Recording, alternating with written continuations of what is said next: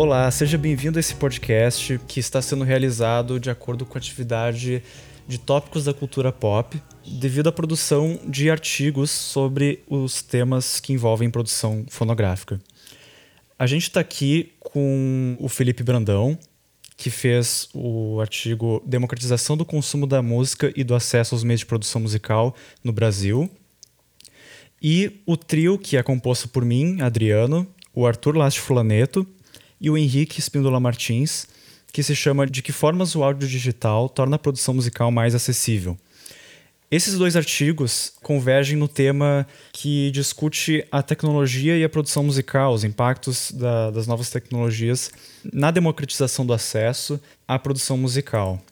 Eu me chamo Felipe Brandão, é, escrevi esse artigo para a disciplina de tópicos da cultura pop chamado como o Adriano falou, a democratização do consumo de música e do acesso aos meios de produção musical no Brasil.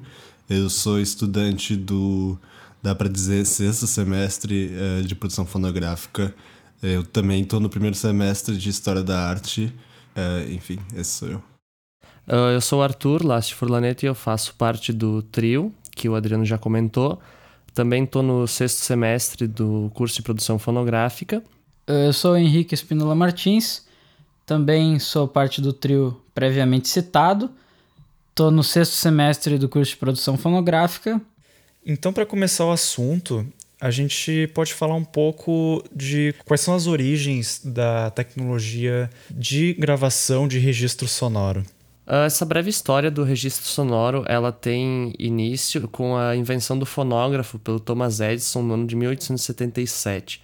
É bem interessante pensar que essa invenção ela não foi pensada em nenhum momento para ser direcionada à música, né? Para ser direcionada a esse registro de, de materiais fonográficos. E ela acabou sendo o alicerce que gerou essa, essa indústria que hoje todos nós fazemos parte aqui.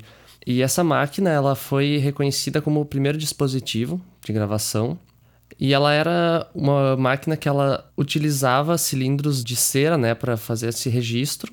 E ela tinha essa capacidade de tanto gravar quanto reproduzir. E mais tarde, 10 anos depois, baseado no fonógrafo, o inventor Berliner, ele desenvolveu o gramofone, que já utilizava discos de goma laca para fazer os registros e ele também permitia a estampagem desses discos, então uma produção em escala de materiais fonográficos já direcionados à música, ele foi possível.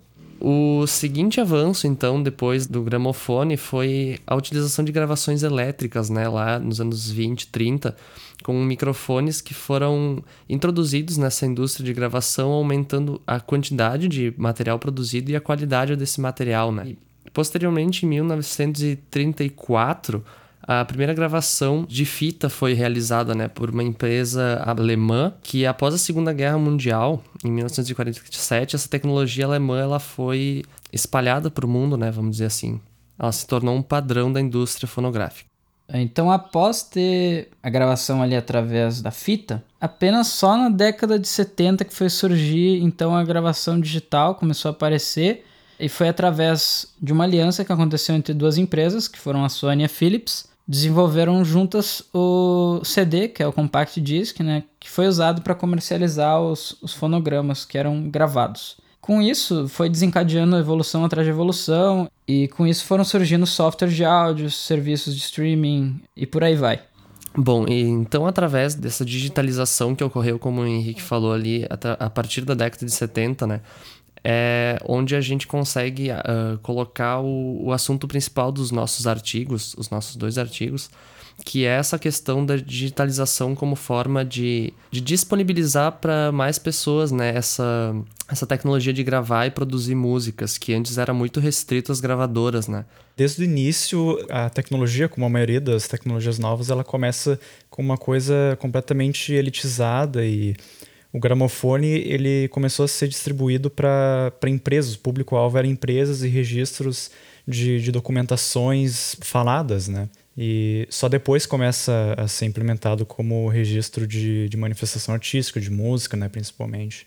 E a evolução das tecnologias ela foi pendendo para acessibilidade, para facilitação do acesso dessa tecnologia. É, eu, eu acho muito louco assim que não à toa rendeu dois artigos e poderia render muito mais o tema da digitalização da música, mas eu costumo pensar que tão revolucionário quanto tu transformar o, o som em um material, né, como foi o início, né, do gramofone, e toda a linha do tempo que os guris agora fizeram. Eu acho que a, quando a música digitaliza é uma revolução tão grande quanto, assim. Porque tu imagina transformar né, isso em zeros e uns e tu acaba expandindo é, de uma forma bizarra, assim, o número de, de possibilidades dentro do som, né? No meu artigo, e isso coincide com essa transição que o Henrique falou do, do áudio pro digital, também acontece ao mesmo tempo na questão é, da tecnologia como um todo. Eu trago isso, por exemplo, em 77, quando o Steve Jobs e o Steve Wozniak da Apple deram um upgrade né, do Apple I pro, pro Apple II. E que, como uma forma publicitária, eles começaram a, a querer deixar uh, tudo mais interativo, assim.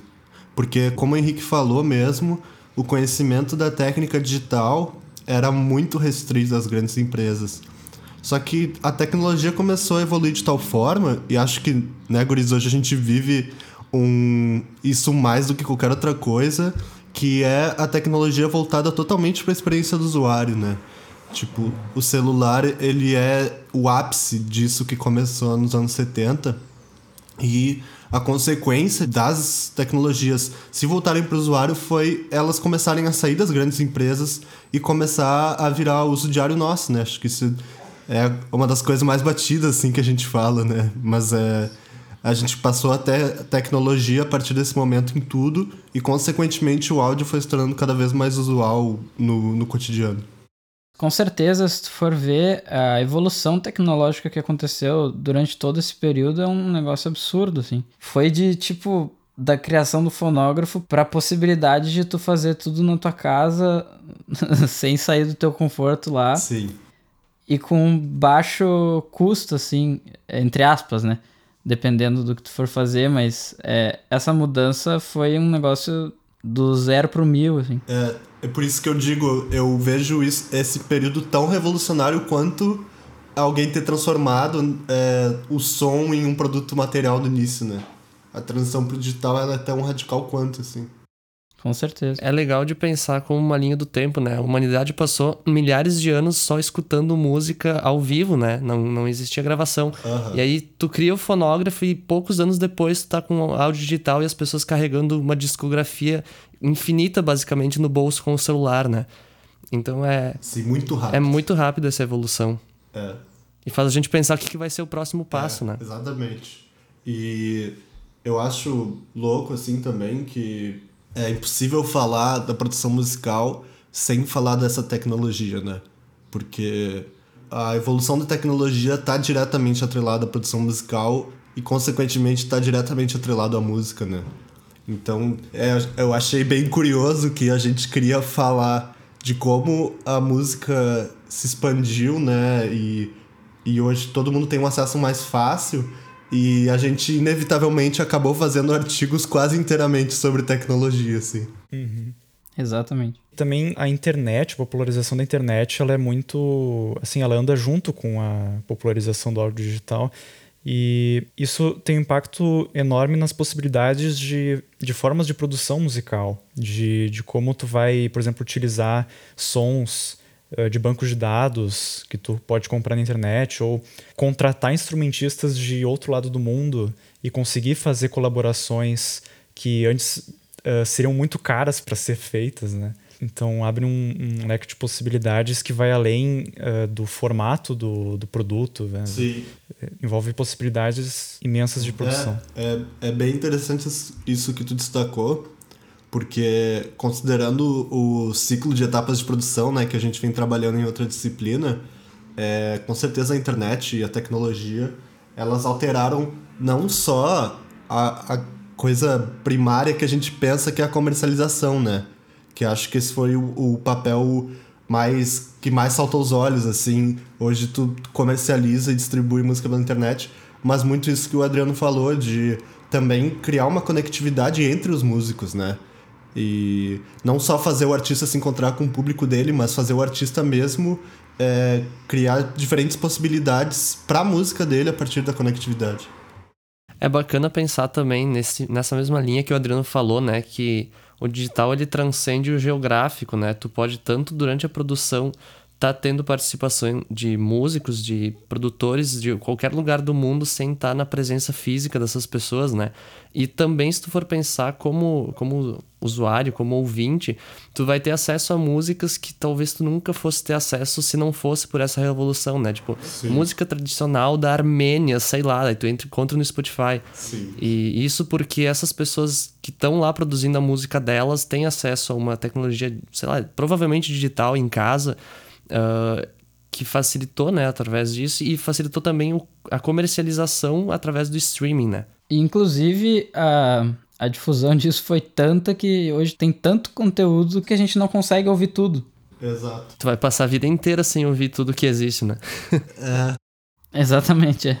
É bom destacar também é, que nós, enquanto produtores é, de música, a gente também é ouvinte, né? Então, é, a internet facilita o consumo, sim, e a gente consome, então isso com certeza reflete na nossa produção.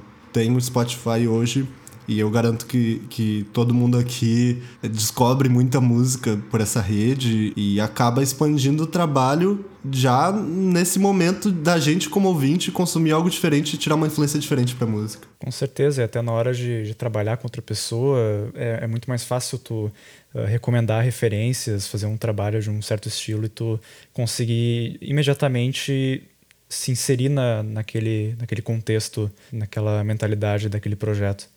E um, um, assunto ali que surgiu, o Arthur falou, da viabilização da produção e da distribuição de estilos musicais por conta do áudio digital é um, um tema também central no artigo do, do Felipe, né? Uhum. Eu acho que eu dei um enfoque grande é, na questão de como é, a internet e as tecnologias, falando centralmente do áudio digital, é, acabou possibilitando pessoas que antes não tinham acesso à música, aos grandes estúdios, e hoje, por causa dessa praticidade, conseguem se expressar e mais do que se expressar, né, conseguem encontrar pessoas pela internet que consumam aquele tipo de música.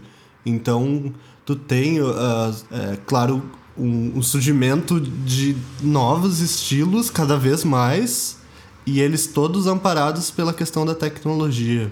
É, queria até já botar outro assunto na mesa. É, trago uma história no meu artigo que eu acho bem massa botar aqui, que foi o surgimento da, da 808, a, a drum machine da Holland, que ela é para mim é, o desenho, né, o, é, melhor exemplo para isso que eu tô tentando passar a ideia, que foi uh, uma bateria eletrônica criada para ser um acompanhamento de grandes músicos em grandes estúdios e que comercialmente foi um fracasso, por ela soar muito sintética e por outras é, drum machines da época do mercado trazerem um som muito mais realístico de bateria. Então os músicos profissionais esses de estúdio não gostaram. O que aconteceu foi que ela, 808, começou a ser vendida num preço muito barato, né, no mercado de usados nos Estados Unidos. E de repente daí, a partir daí tu tem o surgimento de vários é, ritmos e gêneros modernos, como o, o house americano, o hip hop, o boom bap, que se tu pegar hoje, né, são clássicos para nós, acabaram dando origem a tantos outros estilos de hoje que a gente tem no Brasil também.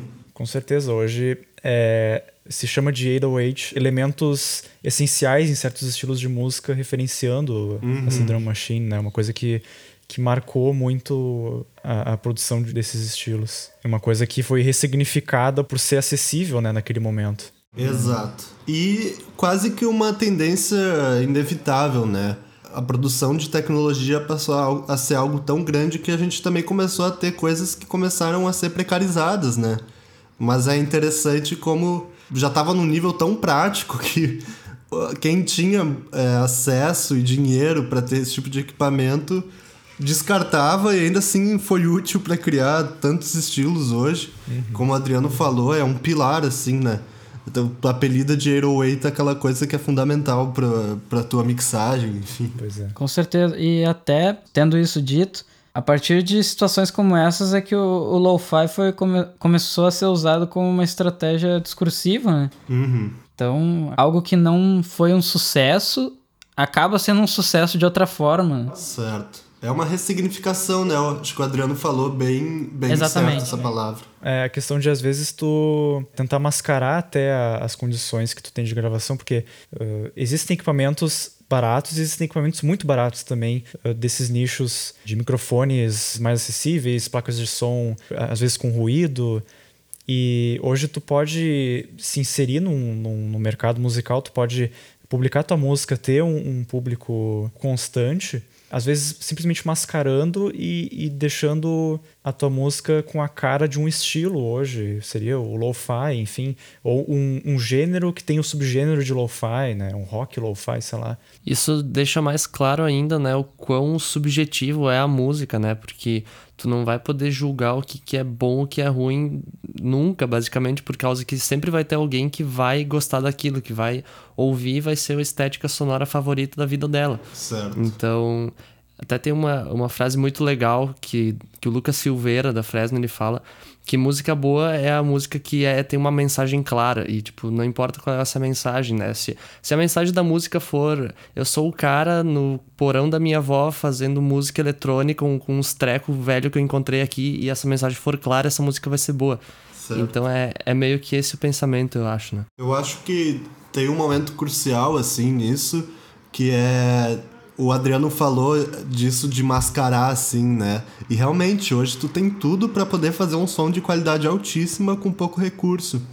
Mas eu acho que o que aconteceu também bastante foi é, a partir da 808 e, e consequentemente hoje é algo bem constante, que é as pessoas chutar um pouco o balde disso, de tentar atingir certo grau de qualidade e estabelecer, como o Henrique falou antes, uma nova estética a partir disso, assim, a partir do próprio som do jeito que ele é.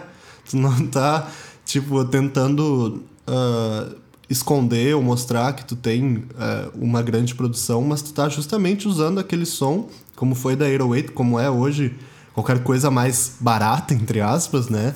Tu criou uma estética totalmente nova.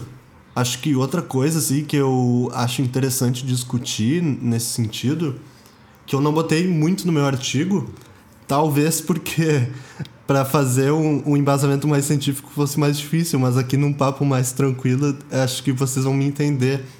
Eu percebo muito também que nos últimos cinco anos, assim, mais ou menos, artistas grandes do mainstream, principalmente do pop, é, começaram a utilizar também essas estéticas mais caseiras. Aquele single famoso do Kendrick Lamar, o Humble, foi totalmente criada num, num celular, num piano MIDI de celular, foi, foi produzida num celular.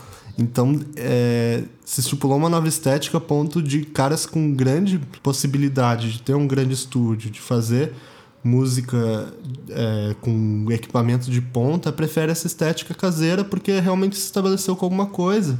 Tu tem artistas como a Billie Eilish, por exemplo, que ganhou o, o Grammy com o disco dela é totalmente gravado em casa também, né? Então tem uma, um charme. Total, é, né? Essa coisa mais barata. Somando mais um exemplo aí, enquanto tu tava falando, Brandão, tem o um novo álbum da Fiona Apple também, que ela gravou na quarentena. E tem cachorro latino nas músicas. Ela gravou em casa e utilizou isso como estética na música, né? Exato. E tá sendo muito bem falado esse álbum, tá, uhum. tá com uma crítica super boa, né? É. Eu queria também fazer uma, um comentário meio filosófico, assim, mas é coisas que eu penso de vez em quando, que esse, essa tecnologia digital possibilitando o acesso do, das pessoas que não teriam se não fosse por esse meio, é como tu dá um pincel pro Van Gogh. Imagina se o Van Gogh nunca tivesse encontrado um pincel. E daí tu tem a galera lá na favela que nunca ia ter possibilidade de gravar o seu som e daí descobre essa ferramenta através tudo do computador e pode fazer a sua música e tá lá no Spotify, sabe? Sim. É por isso que eu uh, usei no título mesmo esse lance de democratização, porque acho que também passa por uma questão social, né? Tu possibilitar as pessoas de de atingir um potencial que às vezes socialmente a pessoa não pode, né? Às vezes por uma questão de recurso mesmo. E eu, eu tenho um exemplo bem parecido, Arthur, que tem é, o Hermano Viana, antropólogo, irmão do Herbert Viana, do Paralamas do Sucesso. Ele ficou famoso, coloquei isso no meu trabalho também, por estudar o, o funk carioca, assim, desde o início, tipo, anos 80. E tem uma grande cena que ele deu pro DJ Malboro, que foi um dos primeiros caras do funk carioca, lá nos anos 80. Ele deu uma drum machine da Boss e também uso para falar de quão, prático a tecnologia é, porque o, o DJ acabou conseguindo é, programar bateria com muita facilidade, com muita intuitividade, assim. Mas o Hermano Viana, quando ele chegou na faculdade, depois disso acontecer, e contou isso pro mentor de antropologia dele da faculdade, o mentor dele comentou que ele estava cometendo um ato como dar fuzil pros índios era ele dar a drum machine pro, pra comunidade. E claro, né, tipo, um, um, comentário também repleto de desconhecimento, assim, né, de preconceito.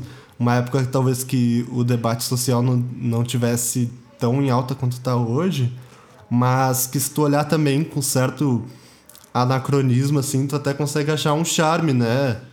Pô, tu tá realmente dizendo que dar a música para as pessoas é dar uma arma para elas. Então isso é uma coisa maravilhosa, né? Realmente. É uma forma de, de empoderar um certo grupo, né? Exato. A, a, música, ela é uma forma de, de identificação, de, ela muda completamente como um certo grupo vai depois se identificar na, no, no mainstream, na, em pequenos grupos da internet, enfim, isso é com certeza é uma arma, né? É uma arma. É um jeito de se defender é até como tu tinha falado no início, Adriano, que era que a música ela era algo mais elitizado e com todos esses processos se tornou algo mais democrático, como está no título do artigo do Brandão e tal. É, e a, a questão da acessibilidade é como o Brandão falou, é uma questão de, de classe, é uma questão de. Assim, tem a questão do poder aquisitivo, que os equipamentos ficaram mais baratos, ou às vezes com um celular barato a pessoa consegue produzir uma música, mas também a questão do, do tempo, né? O tempo que a pessoa vai uh, gravar, vai gastar naquela atividade de produção. É, se a pessoa é um brasileiro médio que trabalha oito horas por dia e a pessoa é, tem uma conexão com música, ela vai conseguir fazer um, alguma atividade de produção musical, talvez no final de semana, talvez no, no fim do dia, porque com, com, um processo analógico antigo demorava é. até preparar todo o equipamento, enfim, fita, edição, assim, mal se fazia com fita, né? Certo. Enfim. E eu acredito que vocês concordem comigo que a impressão que a gente tem hoje é que as DAWs, né, os softwares para gravação de áudio, a tendência deles é ficar cada vez mais intuitivo e mais prático, né? Eu, eu sinto que o Pro Tools, por exemplo, é, tem ainda um certo conservadorismo, assim, de se manter como algo similar ao analógico, como foi a ideia de quando ele foi criado, né? Em compensação, tu acaba tendo crescimento de outros programas que prezam por um código ou por uma interface muito mais intuitiva, né? Uma coisa que qualquer pessoa leiga, é, claro, com cada um, cada software com suas especificações, mas parece ir para um lado onde vai chegar num ponto onde qualquer pessoa leiga possa sentar, plugar uma guitarra e fazer seu som, né? E gravar e, e mixar. É, eu sinto muito isso do, do Pro Tools. Ele realmente, desde a interface até a, as funcionalidades, ele ele parece que luta contra ele mesmo. Assim. Ele é um produto digital, mas ao mesmo tempo ele não, ele não parece como os, os produtos que se atualizam, né? Que, que ficam mais parecidos com um aplicativo, com Exato. porque eles são aplicativos. É, né? Eu vejo muita relação disso com isso que eu disse antes de, de a tecnologia evoluir para uma experiência de usuário, assim, disso ser o foco é, dos desenvolvedores, porque botando aqui um, um, exemplo mais real em contraponto com o Pro Tools, mas é, nas últimas semanas usei mais o Ableton e, e é bizarro assim, cara. Tu, tu clica ali para ter um timbre de teclado, está com o teclado conectado no teu computador, tu sai tocando. E para uhum. gravar, tu clica no botão de gravar, entendeu? Tu não vai uh, precisar planejar o, a, a, o circuito, as entradas. Tu pode ir para esse lado também se tu é o expert, mas as pessoas que não têm um conhecimento tão aprofundado, elas conseguem. Porque é muito similar a, a outras coisas que fazem parte do nosso dia a dia, como tu falou, os aplicativos. Uh, outro ramo dessa. outro galho dessa árvore do digital ali, que vocês estão comentando agora que qualquer pessoa pode pegar, abrir um software e gravar, é como tá fácil de tu conseguir uh, conteúdo online, né, através do, da internet, aprendendo a, a usar esses, essas ferramentas, né? Tipo, tu tem tutoriais, tem cursos pagos, enfim, tem, tem acesso prático, assim, do teu quarto a isso. E também, claro, a gente tem os cursos acadêmicos, né? Que no caso a gente está dentro de um curso de produção fonográfica que eu não sei, pode ser uma opinião um pouco exagerada, mas que se não houvesse essa, esse acesso uh, mais fácil dessa produção através do digital, não teria alunos para uma faculdade desse tipo, sabe? Talvez não, talvez não. Acho que, assim como eu, o interesse de vocês deve ter surgido por uma iniciativa própria, assim. Foi através de pesquisa, né? Porque eu não conhecia nenhum curso desse tipo. Uhum. E através da, da internet, inclusive, foi, foi o meio onde eu achei. É. é, eu brincava de, tipo, gravar guitarra no meu quarto justamente com, sei lá, o Audacity ou algum programa desses. Enfim, eu, eu procurava como, como é que as músicas eram gravadas e daí surgiram essas opções que seriam softwares de áudio e daí eu fui procurar a profissionalização disso, né? Certo é que são muito poucas as pessoas que podem ter acesso a um estúdio de gravação, né? Tipo, sei lá, no final do ensino médio, o que, que eu vou fazer da vida? Aí tu conhece um estúdio de gravação e aí tu se interessa pro negócio. Eu também, foi tipo, ah, tocava violão, tô afim de gravar um negócio aqui para mim ouvir eu tocando, sabe? Pra eu me ouvir uhum. tocando. E, sabe, através de tudo que é engembração aqui no computador para gravar. E era a maior felicidade do mundo depois de escutar aquele sonzão de linha, assim, todo estourado, ruim. E tu, ah, eu gravei isso aqui, sabe? E surge essa paixão pela produção musical através dessa, desse clicar no Google e como gravar em casa, sabe? Certo. É a tecnologia da forma mais pura, assim, né? Tanto para gravar quanto para pesquisar na internet. Tipo, como o Henrique falou.